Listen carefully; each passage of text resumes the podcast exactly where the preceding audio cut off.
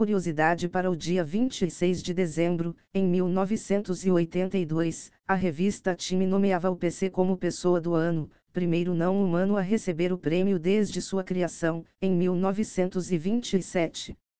E após as notícias de hoje, estratégia de segurança digital por meio da locação de computadores e indicação de novo vídeo no canal sobre uma competição de hackers. Dados de quatrocentos milhões de contas do Twitter são colocados à venda na Dark Web, informações como e-mails e números de telefone de usuários até mesmo de políticos e celebridades teriam sido obtidas por meio de uma vulnerabilidade na A P I da rede social, reportada no final de novembro. O hacker RyuShi está ameaçando pessoalmente Elon Musk, sugerindo que o próprio empresário compre os dados para evitar o vazamento e faça uma votação pública em seu perfil no Twitter para decidir o que deve ser feito. No final do dia é culpa da empresa que esses dados foram violados, diz o criminoso. As informações são do site The Cyber Express e do Fórum Brit. Céu do Google teria acendido sinal vermelho após lançamento do ChatGPT. Sundar Pichai estaria virando a empresa de ponta cabeça nos últimos dias, reporta o jornal The New York Times.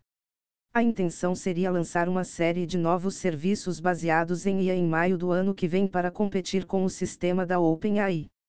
As informações são do site The Register. Fotógrafo compila datasets de seu próprio catálogo para criar novas imagens utilizando I A. Dessa forma, Ant Carpinen não precisa programar novas sessões de fotos tradicionais no mundo real. Os modelos fotografados podem ser posicionados em qualquer local e situação, vestindo roupas adequadas à campanha na qual estiver trabalhando. As informações são do site PetaPixel.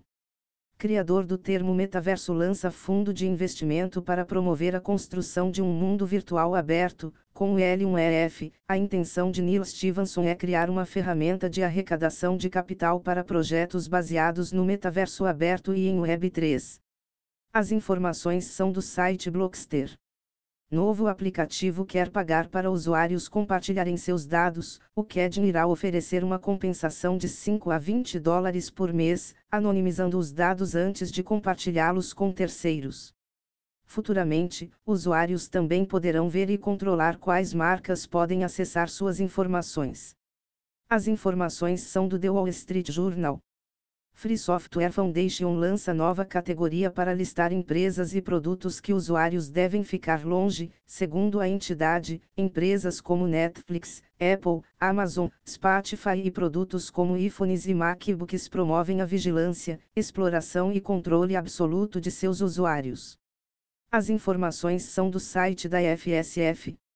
I B M irá lançar computador quântico com mais de mil qubits em dois mil e vinte e três, apesar de existirem outros sistemas com mais qubits, bits quânticos, como o Advantage da D-Wave, especializado em uma única tarefa. Com cinco mil qubits o Condor será o maior processador quântico de uso geral do mundo. As informações são do site Spectrum.